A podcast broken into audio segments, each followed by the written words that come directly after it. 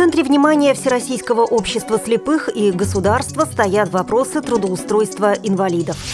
Союз ректоров предложил создать в каждом вузе центр для инвалидов. В Сочи в рамках проекта «Класс мира» прошла премьера уникального спектакля «Кто я?». Далее об этом подробнее. В студии Наталья Гамаюнова. Здравствуйте.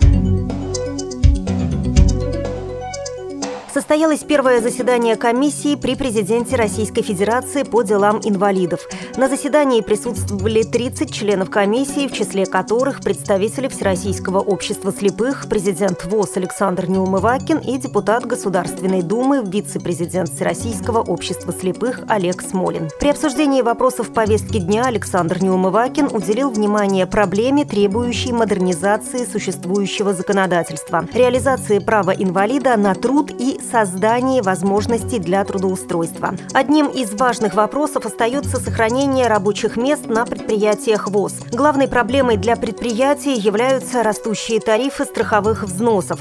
До 2011 года они составляли 14% от фонда оплаты труда. В 2012 – 20%. С 2013 года они вырастут до 27%, а в дальнейшем достигнут 34%.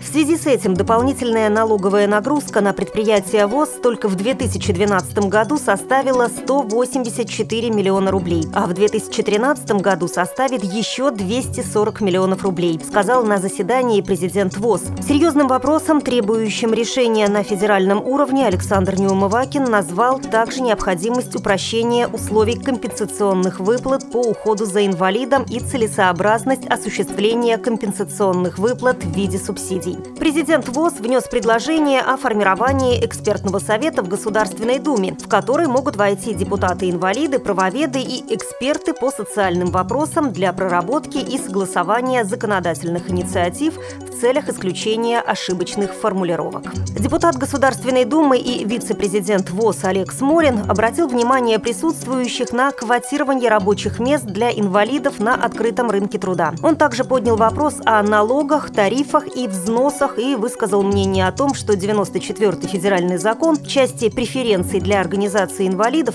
практически не работает. Олег Смолин осветил также проблемы здравоохранения и образования. Касаясь вопросов нововведений в образовании инвалидов, он подчеркнул, что инклюзия не означает разрушение прежней сложившейся и устоявшейся системы образования инвалидов. В настоящее время нужно идти по пути параллельного взаимодействия двух систем, учитывая в первую очередь интересы самих инвалидов. Подводя итоги заседания, начальник управления администрации президента Российской Федерации Юрий Воронин согласился с тем, что наиболее актуальной остается проблема трудовой занятости инвалидов, которая требует первостепенного рассмотрения на заседании комиссии. Он также предложил сформировать экспертное сообщество с участием представителей общественных организаций инвалидов для осуществления мониторинга и экспертизы реализации решений, принимаемых комиссией.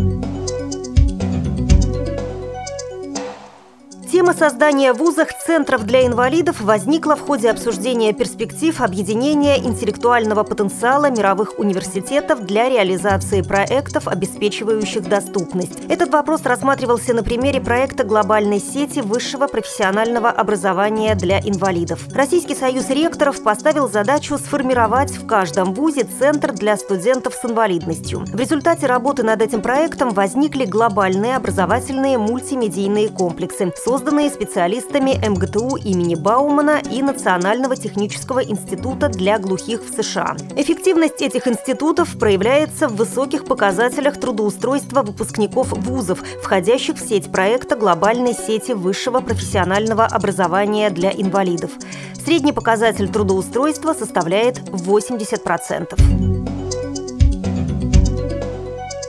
В рамках Всероссийского инклюзивного конкурса детских новелл «Класс мира» в Зимнем театре города Сочи прошла премьера уникального спектакля под названием «Кто я?». В создании этой постановки наряду со здоровыми ровесниками и детьми из благополучных семей участвовали дети и подростки с инвалидностью, а также ребята из детских домов.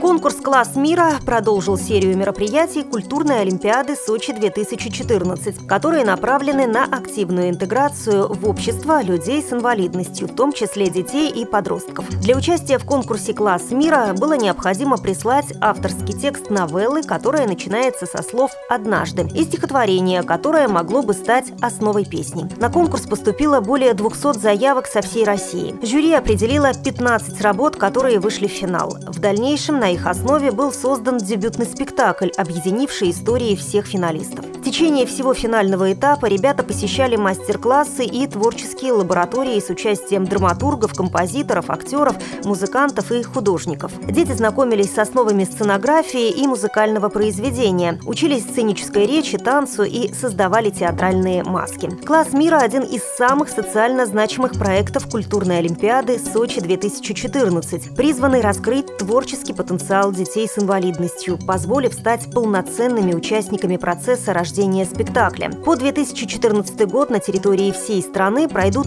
тысячи разнообразных событий. Поклонников культуры и искусства ждут концерты, фестивали, спектакли, фильмы, выставки, инсталляции – все то, что является культурным достоянием современной России.